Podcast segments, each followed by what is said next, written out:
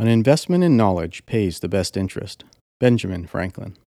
Hey, and welcome to your daily business tip. My name is Jonathan Smith, and today we're talking about the power of specific knowledge.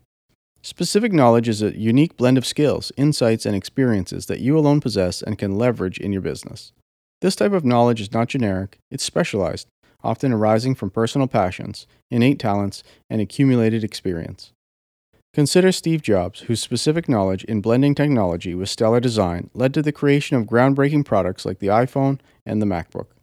Jobs' expertise wasn't confined to understanding technology, it was about envisioning how technology could enhance lifestyle and user experience. His unique perspective on design and user interface revolutionized the way we interact with technology today. As entrepreneurs, nurturing our specific knowledge is critical. It could be an innovative approach to customer service, a unique product design, a novel marketing strategy, or a specialized skill that sets us apart.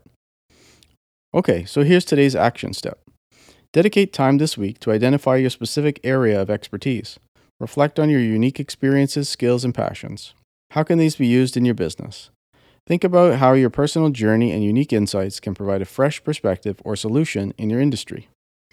Your specific knowledge is a powerful asset in your business. By recognizing, developing, and applying this knowledge, you can create distinct and successful ventures that not only stand out, but also make a lasting impact. To learn more about the role of specific knowledge in shaping success, be sure to check out our book of the week, The Almanack of Naval Ravikant by Eric Jorgenson. And if you enjoyed today's episode, don't forget to subscribe and share it with your friends. See you tomorrow for another daily business tip.